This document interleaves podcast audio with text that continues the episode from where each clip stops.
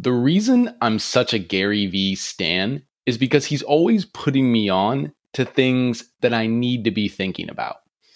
This morning, I was listening to an episode of the Gary Vee audio experience, and Gary was answering a question, and he brought to mind this idea that because so many people are interested in regulating the social media companies because they take advantage of our most basic instincts, they enable bad behavior, and they have specifically enabled a war on truth where both Americas are seeing completely different content in their feeds.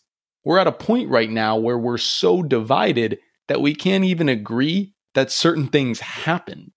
We no longer have a shared set of facts, and social media has enabled that, and its power is shifting the balance in our country. And we could really, really tip either way. And people recognize that.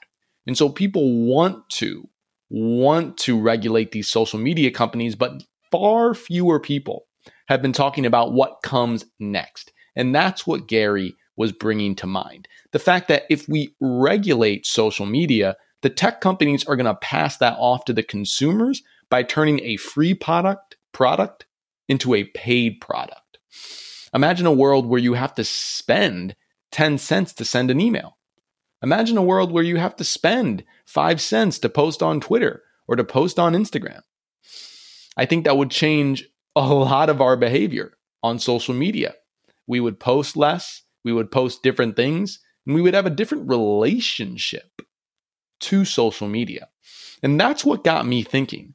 That's what got me thinking because when I first started posting on social, it was really about getting over my own insecurity of showing up on video.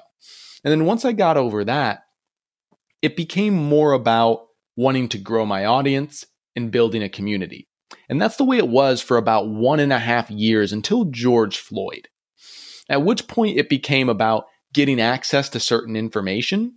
And then I went through a period where I was just really off of social media because I was so overwhelmed by everything I was seeing and really turned off by some of the blatant racism that I was seeing in the comments, especially, especially on TikTok. And then now I've transitioned into a phase where I post every so often, but I don't even go on social media to see what other people are doing. I really just use social media as a way to document what I'm seeing and what I'm thinking so that my grandchildren will know that I was fucking woke while this shit was happening.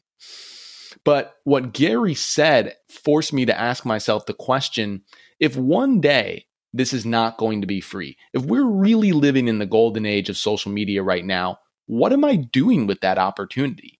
What am I making use of this opportunity to do? And the answer that I've come up with is I want to use this opportunity, this golden era, to make relationships, to make friendships, to make friendships and relationships with people that I couldn't meet in my physical reality, with people who may live in another part of the country. I want to use the internet as a gateway to in person relationships, but to build a network of people who care about the same things I care about, who believe in the same things that I believe in, and who are going to be my co conspirators in everything that I want to do going forward.